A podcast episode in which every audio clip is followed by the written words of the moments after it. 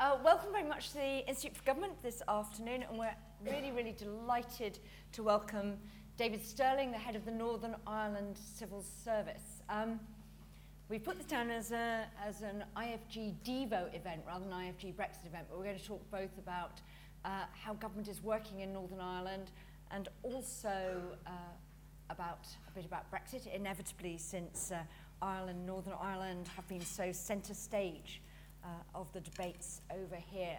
Um, the reason we're so keen and very glad that, uh, that after having to cancel last month, David uh, offered us a date very quickly thereafter to rearrange is that, uh, as Bronwen Maddox pointed out in her annual lecture earlier in this year, uh, we think not enough people in Whitehall and Westminster are paying attention to the fact that has now been, David tells me there are different ways of counting this, but there have now been 905 days in which Northern Ireland has been without ministers. There are obviously some civil servants who will think that sounds like a dream. I can do my job and I don't have the inconvenience of politicians there. And today, of all days, they may be feeling that even more acutely than, uh, than they might at other times. But of course, there are real problems in trying to govern without ministers. Um, there are huge numbers of things where basically ministers are needed to give political cover, uh, and there are limits to what the civil service can do. Uh, and I think the Northern Ireland Civil Service actually is doing a remarkable job in keeping the show on the road. But how we're going to run today is David is going to actually do a sort of very quick scene set for seven to eight minutes. I'm then going to have a bit of a chat with him about some of the themes raised in that. And then, of course, we will come to all of you for your questions. This is, just as a reminder to anyone who is still a civil servant here, this is being live streamed and is on the record, so we cannot cut out any of your indiscretions later. So think about that before you ask your question in a very beautifully phrased way. So, without further ado, David Sterling, you. head of the Northern Ireland Civil Service. Uh, thank you, Jill, and uh, thanks again for the invitation. I'm sorry I couldn't make it on the first date, but um, I'm delighted to be here. Um, I do. I just want to take a few minutes to give you some background in Northern Ireland, something about the people, the economy, the politics, and, and I may touch on Brexit. Um, but I'm keen to leave as much uh, time as possible for a question and answer. So, Northern Ireland, uh, 1.8 million people. Um, we're expected to grow to 2 million people by 2040. Uh, looking at our economy, the positives, uh, we currently have the lowest unemployment at 3.1%, I think probably almost ever. Uh, to put that in context, it was 8% when I joined the civil service in 1978, and it actually rose to 18% in the mid 1980s. We've got the highest employment, 71.3%. We've got more people in work than ever before in Northern Ireland. Tourism is doing very well. Um, we're uh, due to meet a target of doubling uh, spend by visitors by 2020 to 1 billion.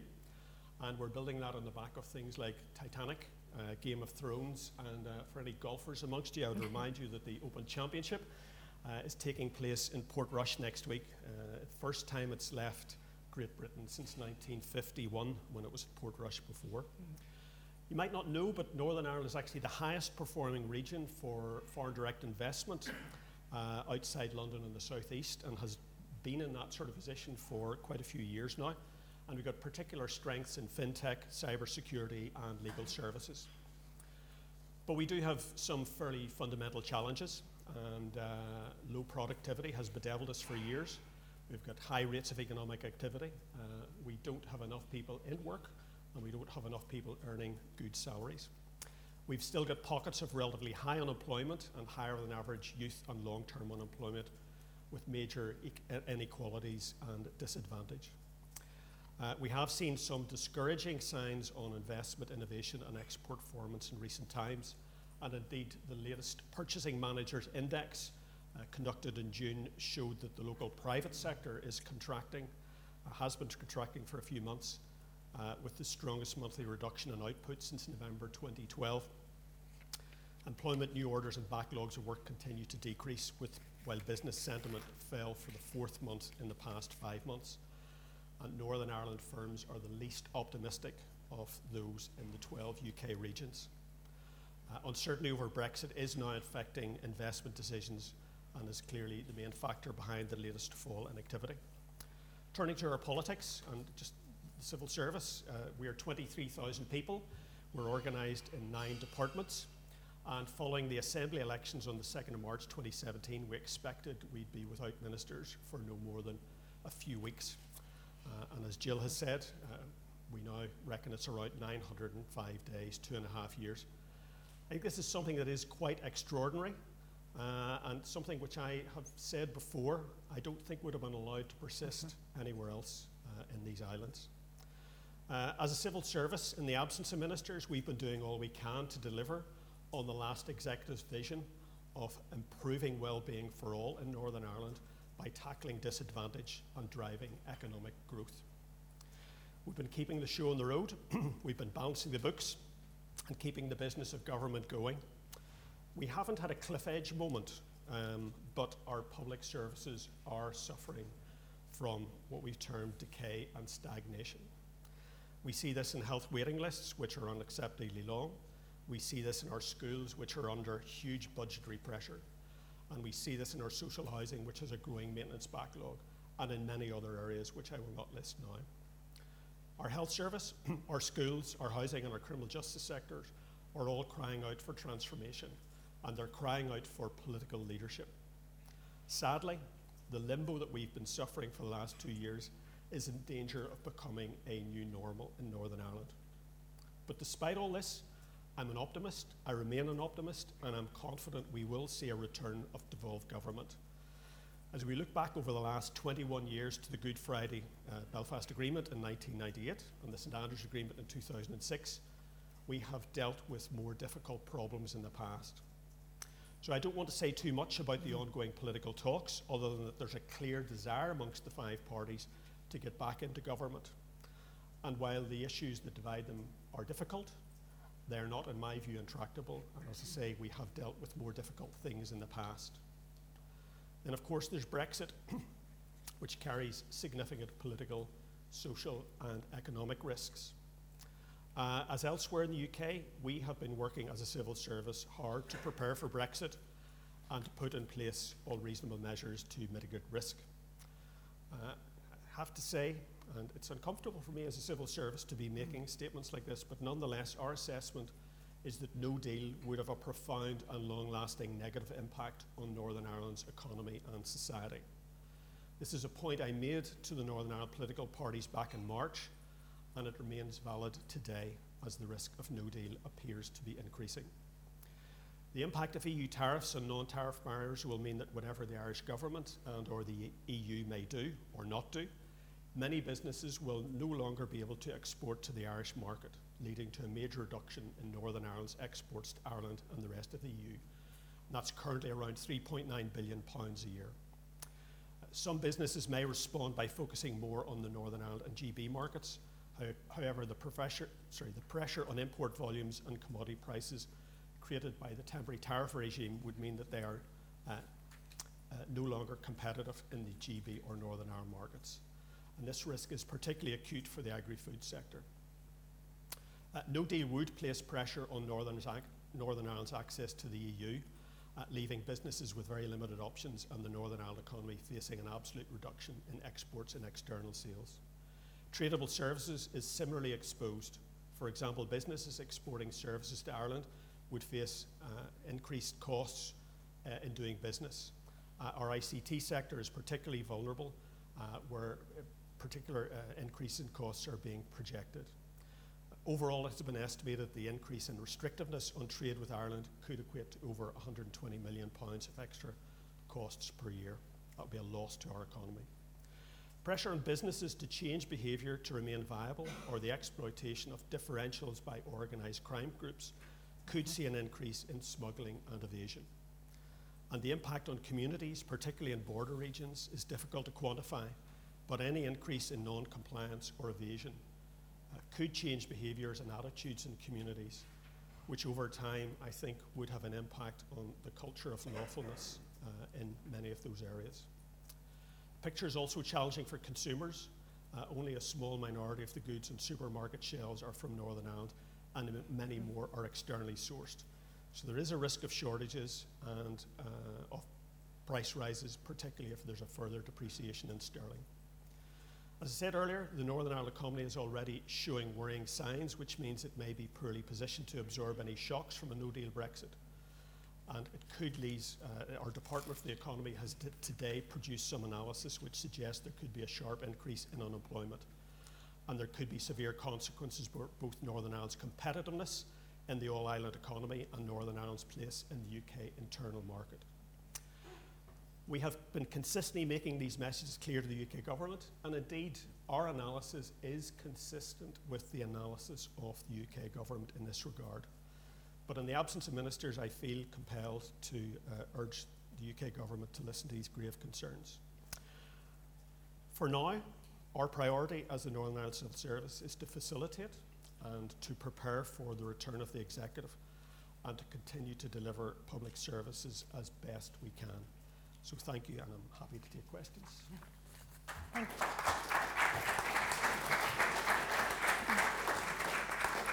Thank you, David. That was, uh, that was very, very interesting. I want to talk first a bit about actually how you make the government work without ministers. So, if I was a citizen in Northern Ireland, what would be the signs to me that you know I haven't got ministers making decisions? Where would I be seeing the sort of strains showing in terms of decisions not being made that you might have done if you had had yeah. well, well obviously there are certain things that we have legal powers to do, like you know, mm. uh, pay benefits, mm. collect uh, local taxes and charges, regulate the economy, and, and those are those things are continuing as, as normal. Um, what we aren't able to do, uh, and mm. indeed court judgments have reinforced this point, is uh, it is difficult for us to develop or mm. implement new strategies and policies. Uh, and if we were to do so, uh, it has been shown that the courts mm. would, it, we could be challenged in the courts on the basis that um, things that are normally done by ministers should continue to be done by ministers. So we're having to mm. tread a careful line uh, and uh, only intervene or do things differently where there's a very clear public interest in doing so. Obviously, that calls for um, quite careful thinking, uh, you know, before decisions are taken. But this, this is proving to be quite a challenge. And in answer to your question about how would people notice the difference, I think it is very much that uh, as new opportunities arise, mm. as circumstances change, it is difficult for us to adjust mm. policy in, in light of that. So, how accountable do you and your colleagues feel? Because obviously, there's not the assembly there either. So, what level of scrutiny is there about what you and your colleagues are deciding within that sort of slightly restrained um, range of decisions that you can make? Yes, and this again is it's it's it's uh, surprising in a sense mm. that this has gone on so long. But like, for example, I don't report to anybody. I, I have no boss. Um, uh, there are no assembly scrutiny committees. Um, and, you know, you joked yeah. that uh, many civil servants would see this as being some sort of heaven, yeah. but uh, far, far from the truth. I think mm. all, I can speak on behalf of all my mm. colleagues. Mm. Um, we work in a system mm. where we are uh, expected to be under the direction and mm. control of ministers. Um, ministers who are democratically elected and democratically accountable and we miss that, and we miss that badly. It is a, a, a fundamental block in our democratic institutions that is missing at the moment. So um, we don't have that normal level of accountability to our assembly. Uh, and I think uh, we, we, are, nonetheless, we are dedicated public servants. Uh, I think we have probably been more visible in the media. Um, you know, I think we've had to respond to media inquiries and media scrutiny, mm. and I think that's quite right. Mm. Um, uh, but it is, as I say, no substitute for the normal democratic processes which should be in place. So you've got a strange position now, but to many of us who are used to working in Whitehall, working with a power sharing executive must have been quite a sort of interesting experience of trying to make what I think some of your colleagues termed a forced coalition work of basically people who are politically implacably opposed, who are forced under the system to share power and make government work. So could you just sort of explain a bit to, uh, to a UK-based audience, how do you actually make power sharing work? And is, and you know, is it good, offering good quality government to the people of Northern Ireland? Are politicians up for making difficult decisions when they are in office? That's quite a question. Um, I, have worked. Um, I've worked in the devolved yeah. uh, institutions going right back mm. to 2000. So mm. I've, I've, worked during the first period of mm. devolution, the second period as mm. well. And it has actually been exciting. It has mm. been challenging. It has been stimulating. Mm. Uh, for people like me who, who lived through the 70s and the 80s and the 90s, um, I think we, we were delighted to see that at last it was our own local people who were in charge, who were actually governing us. I think we as a civil service uh, relished the challenge. Mm-hmm. It was difficult, mm-hmm. uh, and, and there's no doubt, I think the fact that we had been serving direct rule ministers mm-hmm. for many years led to a sense that um, perhaps there wasn't, mm. it took us a while, I think, to build up trust, mm. both in 2000 and then again mm. in 2000, that we were an mm. impartial service that was there and that was uh, not only willing but capable of delivering good advice and good mm. service to ministers of mm. whatever party. And like I have served mm. ministers in most of the, mm. the, the, local mm. parties. And uh, as I say, it has been challenging, stimulating, and we do look forward to them coming back. And what's different about, I'm sort of quite interested about what's different about the way in which uh, a government works when you have, you know, the First Minister and uh, Deputy First Minister sitting together, served by the Executive Office, but then you have individual departments you know, allocated not by the choice of the Prime Minister, but allocated through a sort of, you know, sounds a bit like a sports team pick method of, you know, which department do I want to go in when I'm the next one on the list to choose my preferred department, and how does that all all work in practice? Well, it was always exciting if you were if you were in charge of a department and you mm. saw the D'Hondt process running, waiting to see who your minister mm. was going to be. You know, it was a, mm. a sort of frisson of excitement as the as the name was announced. But what I would say is, yes, it, it, it was difficult. You know, yeah. if you look at it, uh, for most of the time, you've had two predominant parties. Mm. You know, whether mm. it was the, er, the first or the second mm. period of devolution, um, and those predominant parties, mm. when you look at it, have had very different mm. ideologies and backgrounds, uh, and you know, they're in a, a marriage, if you like, that wouldn't have been of their choosing, uh, but nonetheless. Uh, it was surprising that it did work mm. better than I think a lot of people might have imagined. Uh, people did work together, and you know my experience of working with all five parties mm. is that they share a common desire mm. to make Northern Ireland a better place to provide good service to people in Northern Ireland. Now, again, uh, I don't want to be sort of rose tinted about this. There were many issues where clearly it was difficult uh, or impossible to get agreement between the mm. parties. Mm. And I think one of the downsides is mm. that a mechanism in the past was not found to mm. resolve issues mm. where they couldn't get agreement and things sat on the shelf for a long period of time. I think that's one of the issues that is being looked at yeah. in the talks at this particular stage. That is one of the things that I think yeah. would need to be different going forward. And if we then come on to you know, Ministers' Fall just after the you know, referendum, so in January, uh, January 2017, do you think? Uh, am I getting my dates right? Uh, we have the fall of the executive. You then, as a civil service, without sort of ministerial cover, particularly beyond the sort of Foster McGuinness letter, have to then lead for Northern Ireland, inputting preparations for Brexit, Brexit negotiations with Ireland, Northern Ireland as a massive theme in those, and increasingly recently getting the getting Northern Ireland ready for no deal with a bit of a sort of news blackout from the Republic on what they're actually going to do, etc. Because they're giving that, if I know, they published the big contingency plan update yesterday. So actually, how have you managed to do that? How have you found working with Whitehall and Whitehall ministers, Westminster ministers on that? Well, the first thing I'd want to say is uh, on Brexit and indeed all other mm. issues, I think as a civil service we have had to be very careful not to adopt policy position on anything. Um, you know, our our role, as always, mm. is to provide advice yeah. and evidence, and, and, and, our advice always must be mm. evidence based. Mm. Um, when it comes to working with Whitehall, mm. uh, I think there has been a level of engagement which has increased over the three years and which has now become very good. And I think if we're to take a positive Yeah. out of the difficulties over the Yeah. last while, it is that we um, probably have got better relationships with our counterpart departments in Whitehall than we've had in a very long time.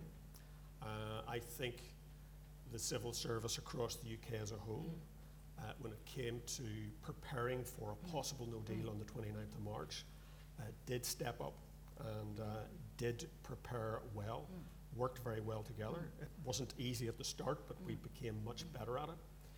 Um, so I think that's one of the positives we can take from it, um, is that there has been a much better relationship between Whitehall and certainly, I can't speak for the three devolved administrations, but certainly from our perspective in Northern Ireland, we have had good engagement. Could always be better, uh, Mm. and indeed we're looking now at how we might improve that going forward, but certainly it, it, it did become very good over the last year. Have you felt in any way sort of victim of the slightly tense relationship between the UK government and the Scottish government? You know, at sort of meetings where JMC, European negotiations, where you might be expecting to do things, but people are a bit reticent. We've had the Scots refusing legislative consent to the withdrawal bill and all of those sorts of things. I mean, has there been a feeling in Whitehall that we have to treat all the devolved governments the same, or do you think you've actually been in a slightly different position because you haven't had ministers to sort of put into that picture?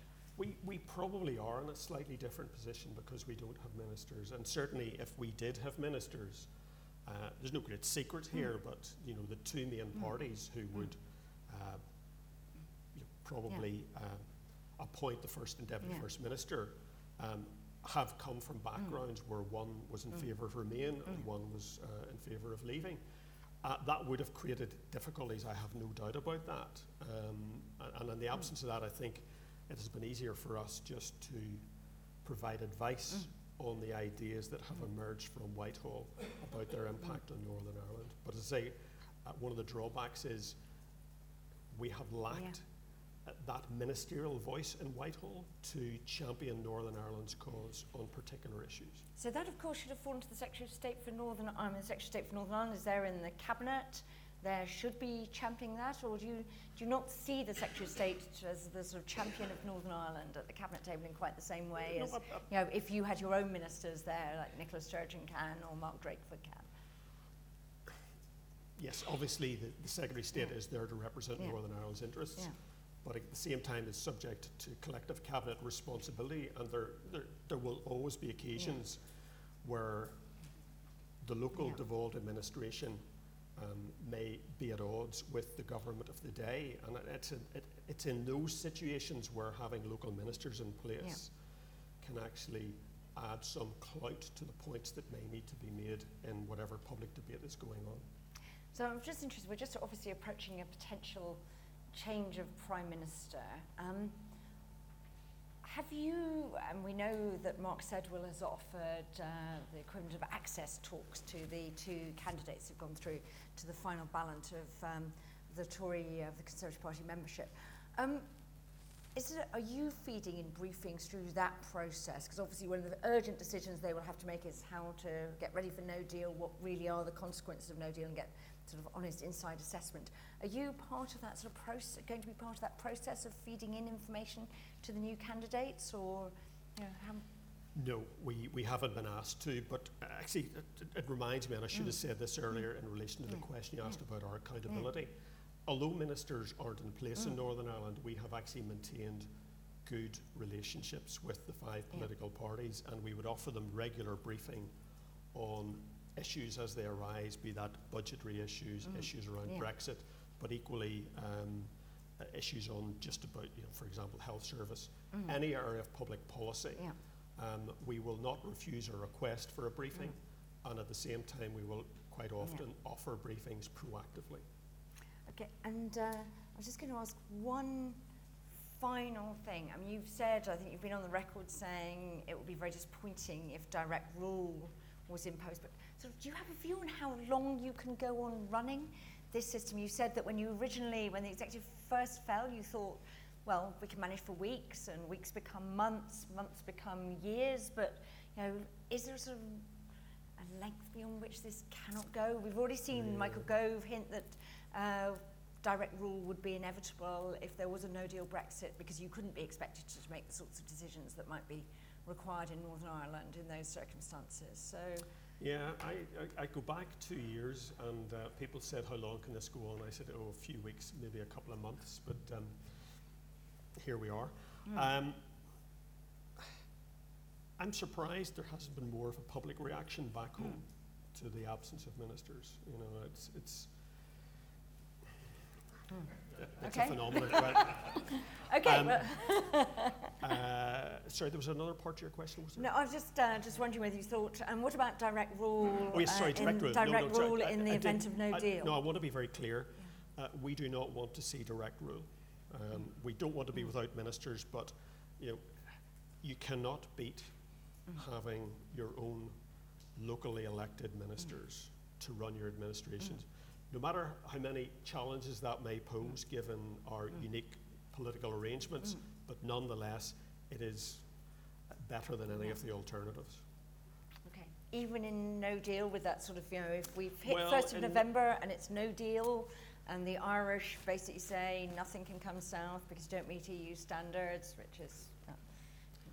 Uh, in the event of no deal, uh, I actually don't think it would be acceptable for us to be left without ministers. You know, I think the range of challenges that yeah. we would face would be such that it would not, it would just, it would be wrong to leave the civil service uh, in, in, in, that position. And I know direct rule has been mooted in yeah. those circumstances. Okay, let's go to questions from the audience. We're going to throw in a few more. We'll take them in groups. We've got some roving mics. Uh, so just behind you, David, and then we'll come down here. Yeah, tell us yes. who you are.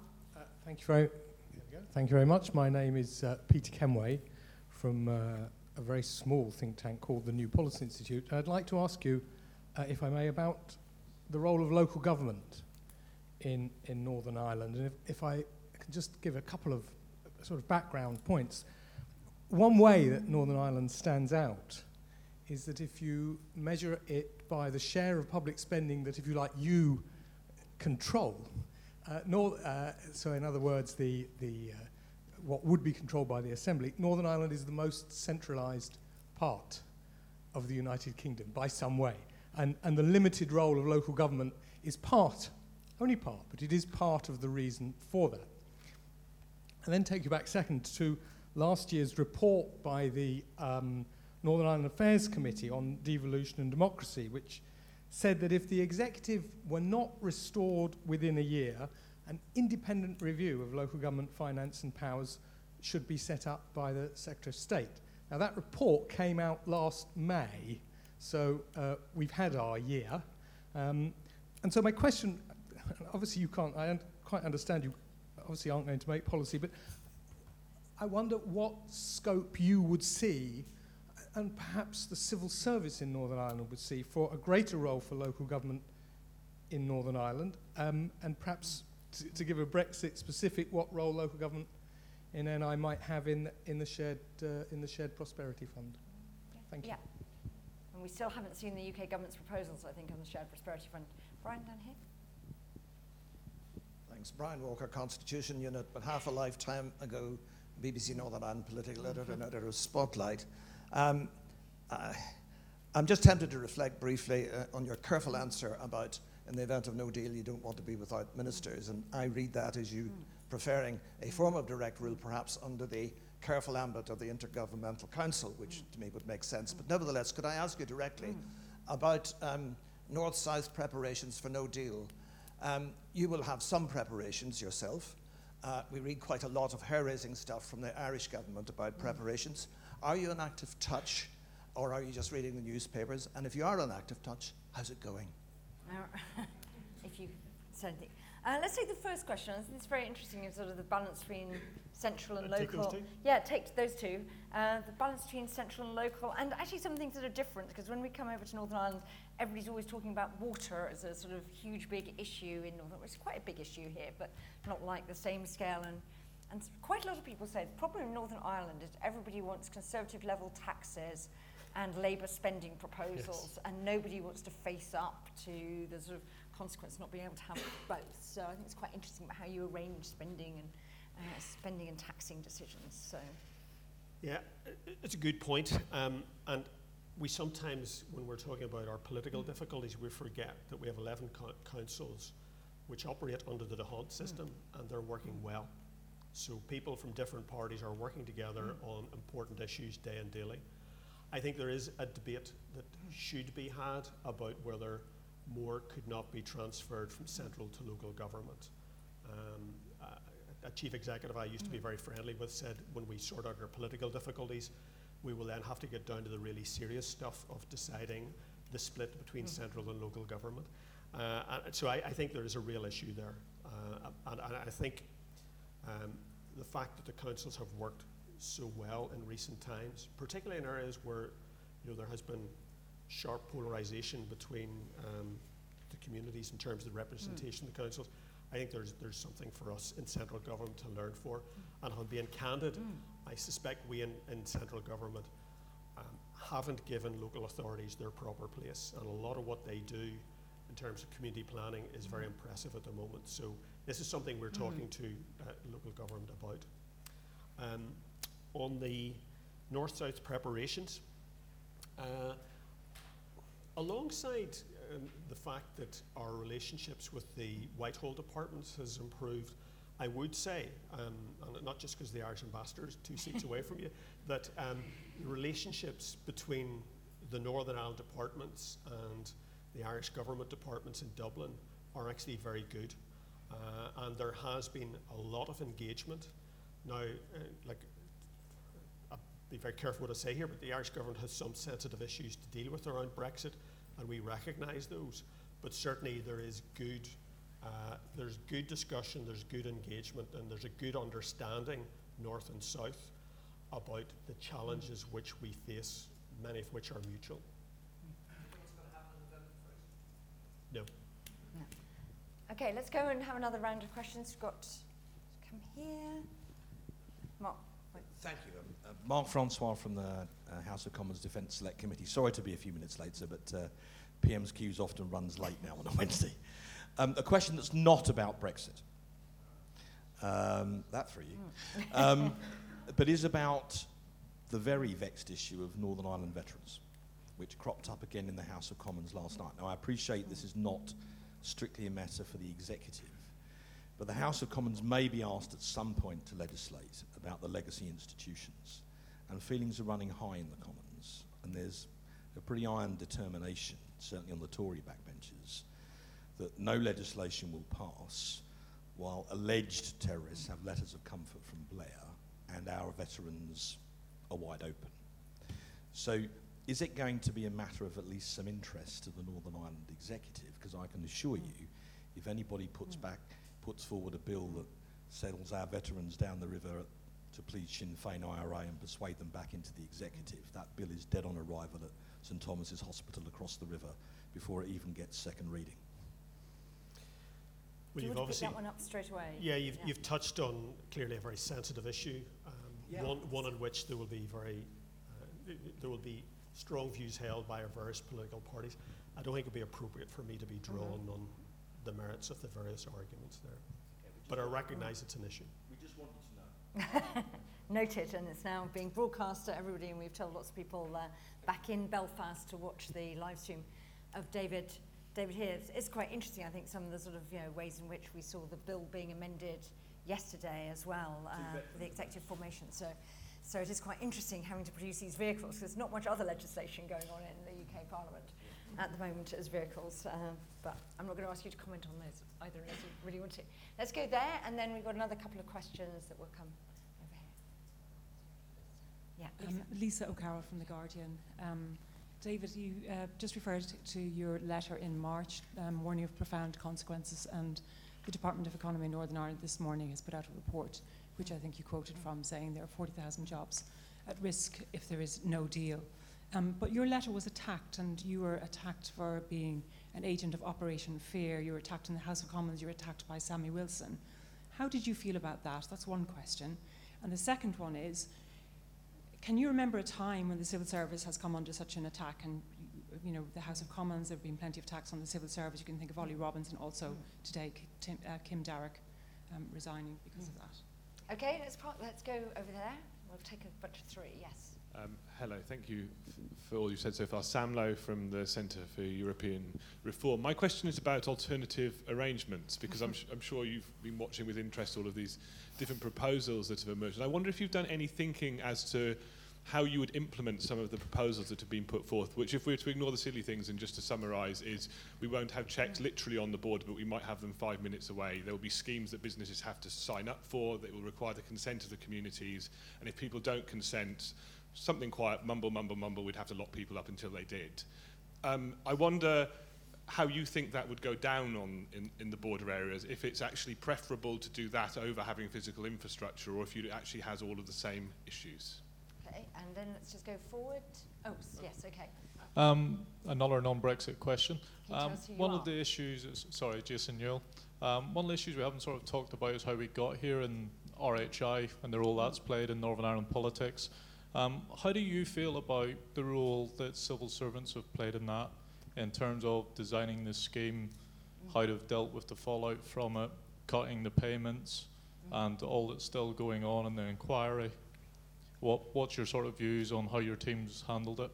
Mm, I think this is actually showing the sort of giant size of your intro here, David. So we start off with, uh, with Lisa on the sort of no deal warnings and how you feel about the sort of reaction to the warnings that you, you put out. Yeah, it, it- it's a big issue. Um, as, as far as comments about me were concerned at the time, uh, I've developed a thick skin. Um, I know several of those who actually made the criticisms. Um, I know the spirit in which they were made, and I can live with it. You know, I think that's just something that goes with the territory now. Um,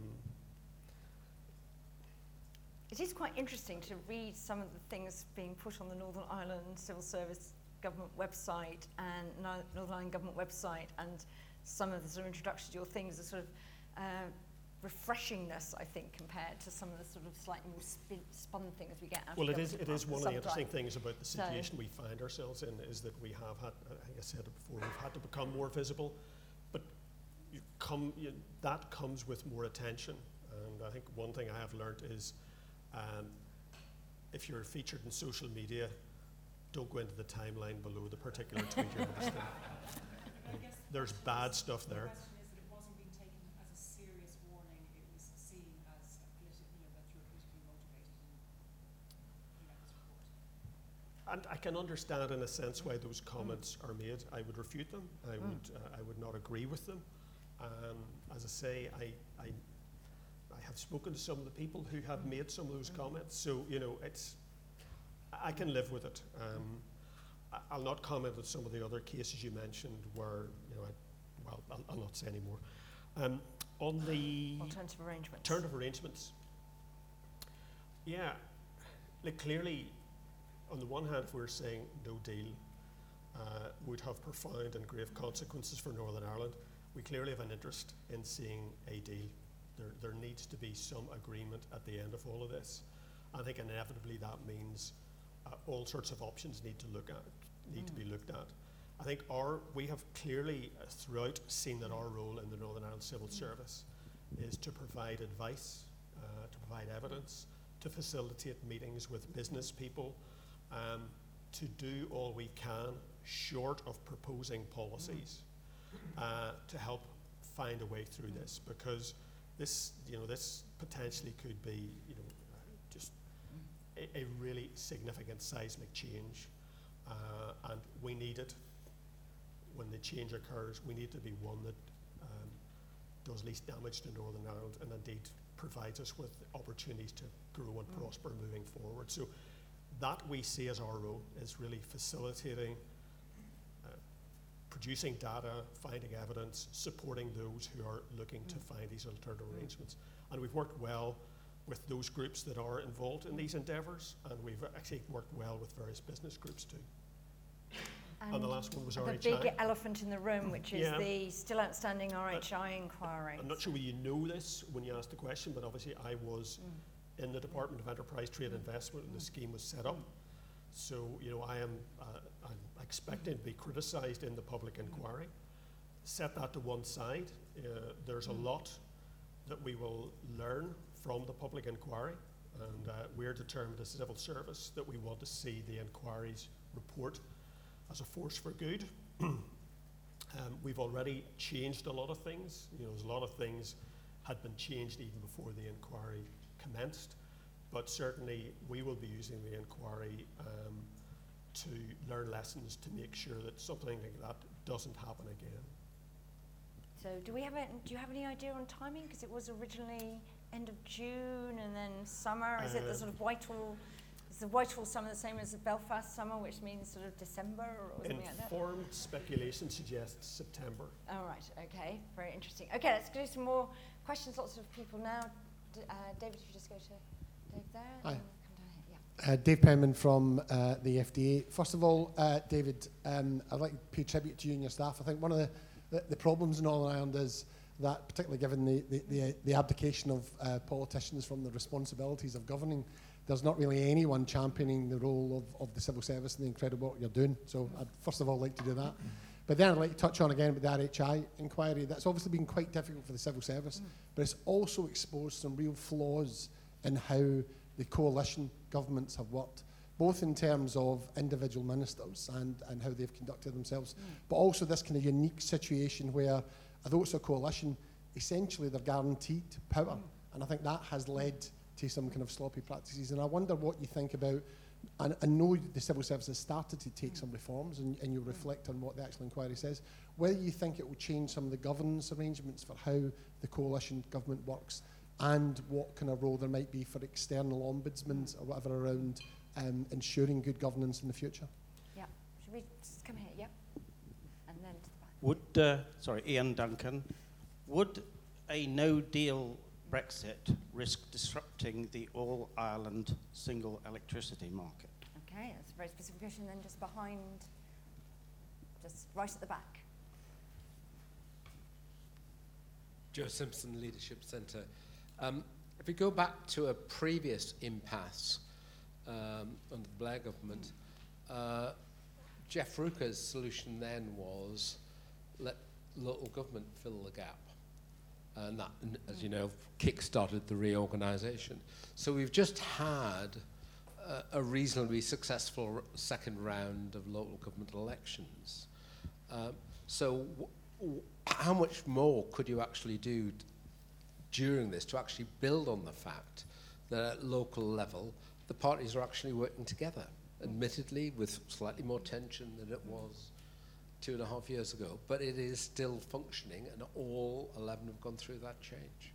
I think that builds on the earlier point, doesn't it, from, from Peter Kenway. I want to take, um, take sort of Dave's point. I think it's quite interesting uh, to sort of widen this. You've got the RHI inquiry, and I think some things some people have said is that one of the reflections of civil service on some of the evidence coming to the RHI inquiry is that civil service was sort of just too keen to make sure power sharing worked and not sort of so, you know, to support that because it was sort of just sort of great that it was working in some way and that maybe not You've been very of do- diplomatic. doing I said that. yes. whatever. Okay. Being very, uh, anyway, but I just sort of wonder whether you had thoughts, particularly in the sort of if power sharing comes back, you know, what civil service can do, but also maybe what, what else could be done to make power sharing work better when it comes back and actually confront some of this intro you're about to present the new ministers with, they're saying, while you've been away, here's a stack of all these things that are too problematic, and we didn't have any political cover to do anything. So, so how do we, you know, rebuild and Yeah. reinforce? There are lessons to be Yeah. learned, uh, and indeed, uh, discussions I've had with the leaders of the political parties, they've accepted that things will need to be Mm. different when they come back. So there's a there's a sort of shared agreement that we need to learn from this. Um, and I think one of the one of the big challenges is developing policy for a region of 1.8 million people can often take the same effort as it does to develop policy for 55, 60 million people. Uh, and one of the things we saw in a devolved government, quite rightly, was local ministers wanted solutions that were right for Northern Ireland. Uh, perhaps we didn't recognise sufficiently that there was a capacity issue and a competence issue that we needed to address. I think we've recognised that now. these issues are being discussed in the political talks. I'll not go into the, de- the details of that, but the one thing I think I can say is uh, there's a recognition in the civil service and there's a recognition by ministers that we will need to, when it comes to policy development in the future, we will need to practice uh, co-production, co-design type approaches. There's a very strong desire in the civil service and in the political parties to involve civic society much more in the policy development process. Uh, one of the things I think we know is that when it comes to tackling the really big, difficult issues that bedevil many of our disadvantaged areas, that you need to involve the people who are affected by public policies. Uh, like we see time and again where areas that are suffering from disadvantage, and it isn't the quantum of interventions and money that's going into those areas, it's the coordination of government activity. Could be better and would give better outcomes. So those are the issues that we are grappling with, and that um, again talked about the RHI being a sort of force for good. Those are the sort of things that I think will allow it, the inquiry report to be a force for good. Going to the question about the single electricity market, can that Yes, um, function after? We're, our current analysis is that we're, we're comfortable, we're confident that even in the event of no deal, the, the single electricity market will continue to function. Um, And the final Oh, question was whether you have anything more to say about uh, about local government or just No, that's I- I on the I- I in I- tray there. probably repeating Yeah. myself, but I think there is an argument that when I get an executive back, we should be looking at, and it'll be a matter for ministers, Mm. obviously, not for me, but I, I think there is an argument that we should be looking to see can we devolve more to local government, or can we certainly work better with them uh, and leverage the, you know, the, uh, the resources that local Mm. government can deploy on issues. Um, d- if we come down over here, but do do a couple in this corner, and then we'll come back and do a final session over here. Yes. I'm Bernard Jenkin, Chairman of the Public Administration and Constitutional Affairs Committee. First of all, uh, I don't think I've ever had an opportunity to thank you for the role that you've undertaken this past two years. And um, uh, listening to you um, underlines um, how much you're doing above and beyond your usual calling. And uh, I think we should, we should take that on board. And thank you for that and to all your officials. But um, I'm interested in what you will actually do in the event that we leave the EU either with absolutely no agreement at all, which I regard as very unlikely, or with some kind of um, cobbled together minor set of agreements on 31st of October. Um, and I don't blame you at all for um, listing all the worst case things that may happen and what the costs would be and the consequences. But presumably, there's likely to be a conversation well, what does the UK government need to do to mitigate tariffs or non tariff barriers or other things that you have warned about? How would you go about making such a, a list of options and costing them and presenting them to the UK government? Is that something you could do? Okay, and Michael Jay. Burns, if you'd hand back to Michael Jay. Thank you, Michael Jay. from the House of Lords. It follows in a way from Bernard Jenkins' question in a way. If we sort of posit a uh, scenario in which we have left without acrimony and uh, uh, uh, Northern Ireland ministers are uh, in power and effective. But in those circumstances, uh, we're going to find that decisions need to be taken by the UK government and its constituent parts, which have hitherto been taken in Brussels on agriculture, on the environment, on fisheries, and so on. And I just, I mean, that clearly has the, uh, the possibility of tensions arising between uh, London on the one hand and Belfast, uh, Edinburgh, and Cardiff. And I just wondered what sort of structures you thought would be necessary to ensure that those sorts of issues were handled effectively, and whether you thought that those structures existed now, and whether, in effect, you have any confidence in the Joint Ministerial Council. Okay, let's take those two, and then we'll do final questions over here. So, yes, so Bernard Jenkins. Uh, yes. No deal again. The, there, there is work. Uh, there is work going on to uh, look at what might be done to mitigate the impact on particular sectors. And that runs to actually calculating how much support might be needed to support sectors. And I think the focus will obviously be on finding ways to support sectors where you can see that there is a viable market or there will be a viable market in the future. You know, there's not much point providing support to a sector where there isn't going to be a viable market further on. But to provide, you know, I think you can justify government action to allow uh, companies time to restructure and adapt to new circumstances. That work is going on, and we are working well with our, you know, for example, our uh, Department for Agriculture, Environment and Rural Affairs are working very well with DEFRA in that regard. There's good engagement with the Treasury as well. So I, I can assure you that work is going on. And uh, I don't think I'm going to opine on the effectiveness of the JMC. I think I will, I think I will duck that one. But uh, what I will say is that there is a lot of work going on, again, across uh, UK government and with the devolved administrations on looking at what future frameworks may be necessary um, to actually ensure there is coordinated policy in a wide range of areas across the United Kingdom because this will be a big change. And, you know, for example, determining policy on uh, how you protect the environment, how you support farms, how you support the agri-food sector.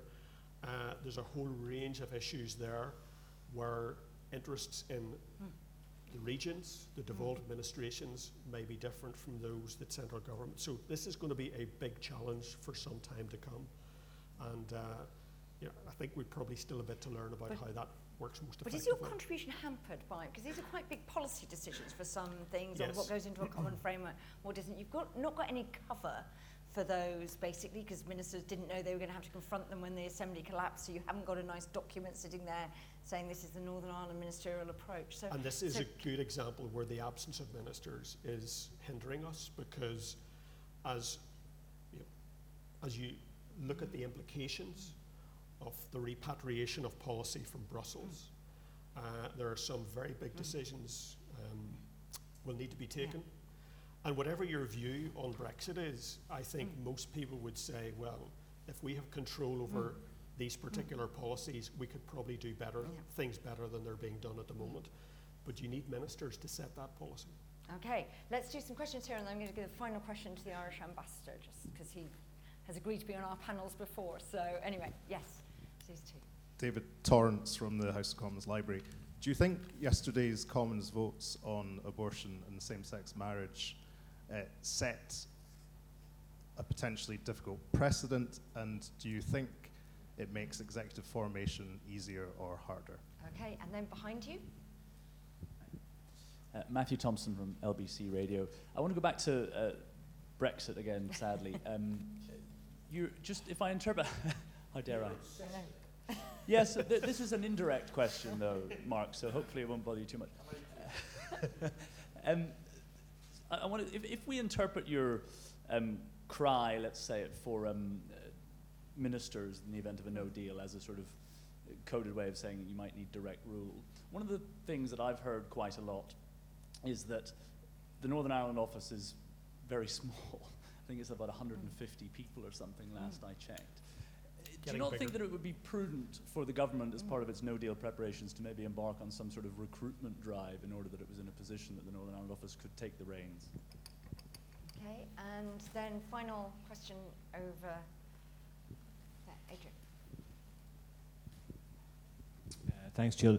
Uh, Adrian O'Neill, Irish Ambassador. So, uh, a comment on a question, and the comment is that, I mean, David earlier referred to, I think what he said was very much the kind of a shared understanding between the Irish government and uh, the Northern Ireland administration in relation to the kind of the, the challenges that, that Brexit will represent, and I think that is certainly the case, and I think the, the um, the plan yesterday, the updated contingency plan that was published by the Irish government, in many ways, uh, its assessment of the kind of challenges around the economy, around Northern Ireland, and around North-South relations will very much uh, reflect the kind of things which, which David said to us uh, at the outset. Just in relation to the question, David, and you were quite rightly very reticent about the current, uh, about the current talks that are uh, ongoing at the moment. Um, but in the event, if, if, it was, if it was the happy case that we uh, got a positive outcome in relation to the re-establishment of the, of the, of the executive um, uh, in, the, in the near future, do you think that would be helpful in helping us all collectively kind of uh, navigate the, the challenges of, of Brexit that we, that, we, that we face in the autumn? Okay, that's a bit of a killer last question. Yeah, um, do I just pick up the, the questions? Uh, oh, yes, sorry, this was the... The, the abortion same-sex, the amendments yes. in the House of... They're obviously not law yet because they've just amendments uh, committee stage, but assuming Um, that they... I'm, I'm not going to. I'm not going to comment on the. I'm not going to be drawn on the policy issues there, uh, and I'm also not going to speculate on how those decisions yesterday might incentivize the local parties or how they might behave. Um, firstly, because it's probably inappropriate for me to do so, but secondly, because when it comes to speculating, I'm always wrong. So uh, uh, I'm hopeless when it comes to predicting political outcomes in Northern Ireland. So uh, I, apologies, I will duck that one. Um, on the NIO, um, I think the NIO has grown in size a little um, uh, in response to recent demands and what have you, but that would be a matter, obviously, for UK government. So I, I, I wouldn't want to comment any further on that. Um, and Does lastly, in, in direct rule, I just wanted to ask, under direct rule, are lots of lots of advice given by the NIO, or basically do they just sort of post on advice that's coming from Belfast from the NICS and just sort of top and tail it and th- push it on to their ministers and just say this is what the local people say and things like that? I'm just interested how it works. um, that, that's probably worth a session in itself. Okay. okay, well, if we get to that, we'll have a session. We'll have you back for a session how direct rule, direct rule works. So, Adrian's final an ex- comment An does. executive, I think, yeah, dealing with the challenge of Brexit would be difficult, but an executive, we need an executive to deal with the big issues. Like I've, I've touched on a few of them. Absent the executive, we haven't been able to respond as well as we should have been able to. As I say, it would be challenging, given that the two main parties would be coming at this from different directions, but nonetheless, uh, I, I think in fact, I've, s- I- I- I've seen evidence that they're both keen to get back so that they can actually get to grips with this particular issue because they know how significant it is for Northern Ireland. Is there one final question anyone is burning? In which, yes, one at the back. Final, final question. Alex. Forgive me because this is a sensitive question and it may be one too sensitive to be addressed. In June of last year, uh, George Hamilton and Stephen Martin, so Chief Constable and Deputy Chief Constable of the PSNI, gave oral evidence to the uh, Northern Irish Affairs Committee.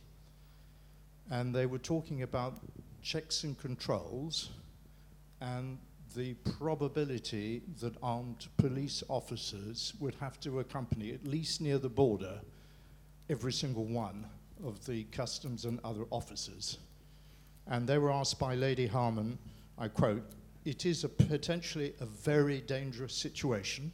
And Stephen Martin replies, yes, I have no doubt that if there is not an enhanced policing profile, even if that policing profile is not supportive of other agencies doing mobile compliance checking, I think it is in yards or other places, I think it is highly foreseeable that there will be attacks on the police and attempts to murder police officers if that situation was to occur. So this is June of last year, in which, in this evidence, they say borders are irrelevant in the sense that the physical borders, they have two or three properties, I think they're still trying to, hunks of concrete they're trying to sell. The true issue are not the alternative arrangements, which obviously help to reduce, uh, providing there's alignment of checks and controls, but it's the volume of checks and controls. Will it be 200 a day, 200 a week, or more? How many police officers, how many of these customs officers will be going round Northern Ireland and carrying out these checks locally? Forgive me, it's a very direct question, but it seems to me that it's the elephant in the room.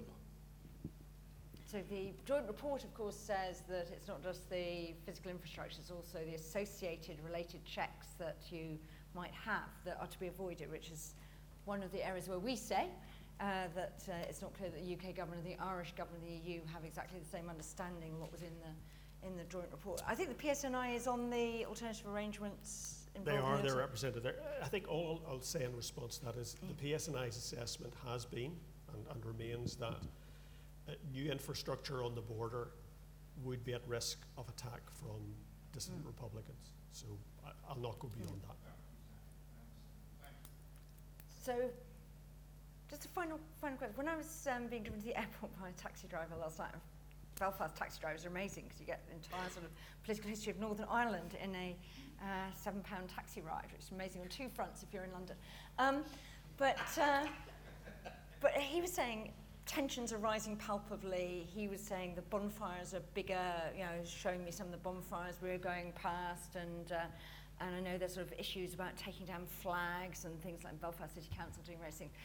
Do you think that actually, you know, is it palpable to you that tensions are getting bigger with the absence of government, Brexit, sort of polarising effect here in the UK, in Northern Ireland as well? Is that something we I- I should be paying more attention to Yeah. here? I think if you look at the general trend over a number of Yeah. years now, issues around parades in the Mm. summer have been on the decline, and we have seen less Yeah. Street disorder, Yeah. and that's welcomed by Yeah. everybody. I think there are one or two tensions Yeah. around bonfires at the moment. Uh, I, I think there are probably are some other Mm. societal Yeah. tensions which are a result of just the political impasse. Uh, I wouldn't want to overstate Yeah. it, but at the same time, I wouldn't want to be complacent. Uh, I don't think there's any danger that Northern Ireland society is going to go back to Yeah. where we were many years ago. But I think it would be wrong to be complacent and assume that everything is just going to be okay forevermore. Okay. This needs to be nurtured. I think that's a great point to end. Thank you very much, David, for coming and being so candid about what is going on. That was uh, amazingly interesting. Actually, um, Jess Sargeant and I from the Institute for Government are doing a small piece of work on uh, the consequences of not having a government in Northern Ireland, which we hope will be out in September. One reason why I'm interested in the time of the RHI inquiry about whether we get it out before that or not. Um, I don't think we have to wait for that, um, but it is incredibly interesting. Actually, just you know, if you're a student of government or whatever, how civil services work and things like that, just to find out what is going on in Northern Ireland. So it is definitely worth actually digging into and taking much further looks. And actually, I agree with Bernard Jenkin. I think it's actually amazing that what the Northern Ireland Civil Service has been doing to keep the show on the road in the absence of ministers for this unprecedentedly long time. Someone saying actually, you know, unprecedented anywhere else in Europe or whatever. We look at the Belgians and whatever, but uh, anyway, so it's they've had caretaker governments. So it is amazing. Thank you so much, David, for coming and sharing your thoughts with us, and uh, and come back. Uh, so thank you very much. Thank you.